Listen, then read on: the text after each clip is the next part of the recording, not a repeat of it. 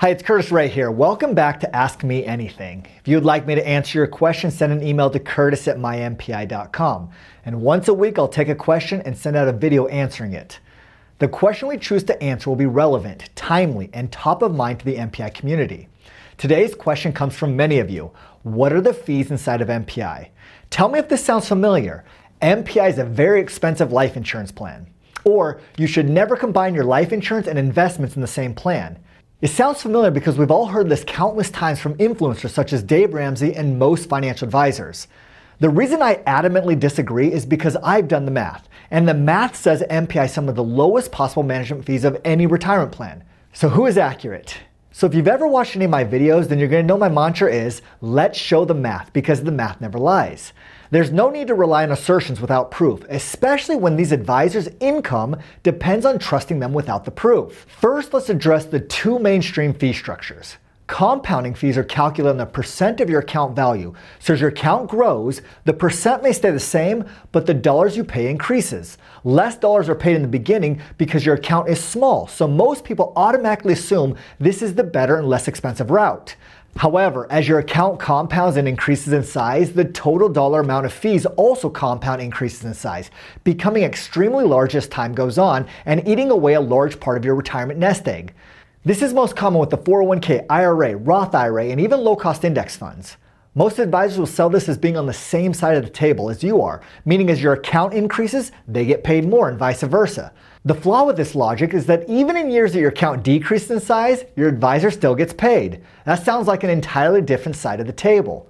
The other type of fee structure is called decreasing fees, which is larger in the beginning because they're based off the amount contributed and not off your account value. As the account matures and grows, fees as a percent according to your account value diminishes significantly because all the growth remains in your account. This is typically found in insurance based strategies. Either or both can make sense depending on your unique situation. Compounding fees have an advantage in short term investments, and decreasing fees typically have an advantage in long term retirement plans. This might explain why most people believe their fees are low because they are only considering the early years. So you can better understand why MPI is built as a decreasing fee plan and may be in your best interest if you're a long term thinker. Let's do the math. This will help you determine the best fee structure for your best retirement. Comparing a traditional retirement plan managed by a financial advisor to the MPI retirement insurance plan, let's look at the compounding fees versus the decreasing fees.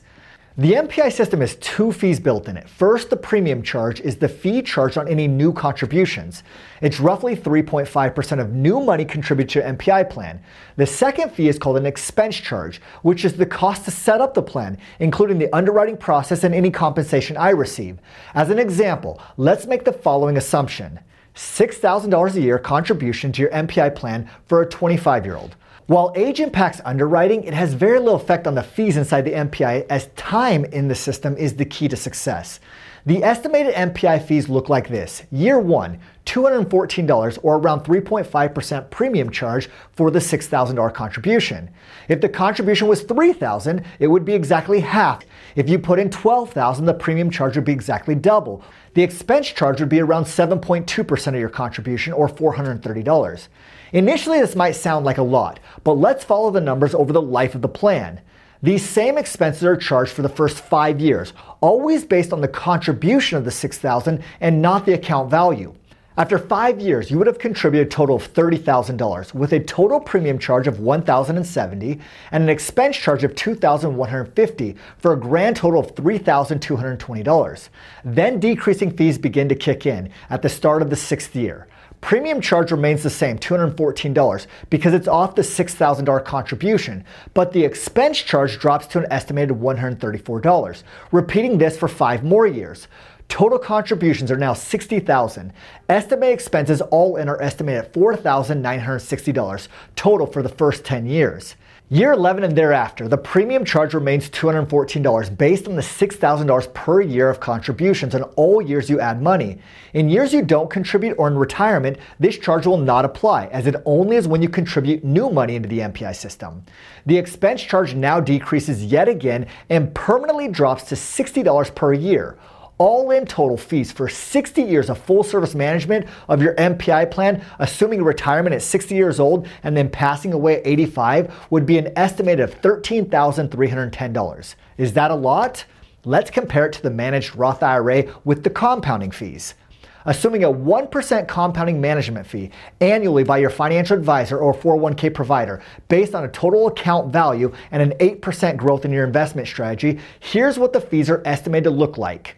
Year one, an investment is $6,000 at a compounding fee of 1% equals around $64. At year 5, the fees charged would total around $1,036. At year 10, the compounding fees now would be $4,213 compared to the $4,960 at the same stage in MPI. Very similar. At this stage, MPI fees dramatically decrease, while the compounding fees accelerate. At year 35 or age 60 and starting retirement, the 1% compounding fee is now estimated at $96,849, and the MPI would be around $11,810. Nearly one tenth the fees of the traditional plan during your nest egg building years. Now in retirement, let's say the advisor cuts his fee from 1% to a half a percent. Assuming 25 years of retirement, the total compounding management fees by a financial advisor would exceed $200,000, while the MPI total fees would be as low as $13,310. The Roth IRA, managed by a 1% financial advisor, could charge you up to 15 times more fees than the MPI Secure Compound Interest Account. But what about the self managed indexed fund with an expense schedule of 0.1% all in? Total estimated expenses after 60 years is up to $39,576, still up to three times more in fees than the MPI system long term for the same duration.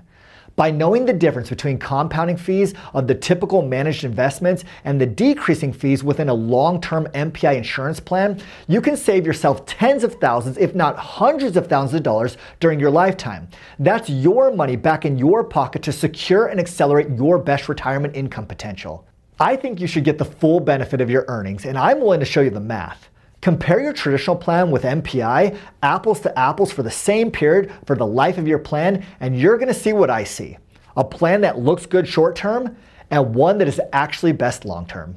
I hope this education regarding fees has helped give you confidence why MPI is a much better long term plan, knowing that tens or hundreds of thousands of dollars of less fees is one of the many reasons MPI can produce far superior compound results over the traditional plans.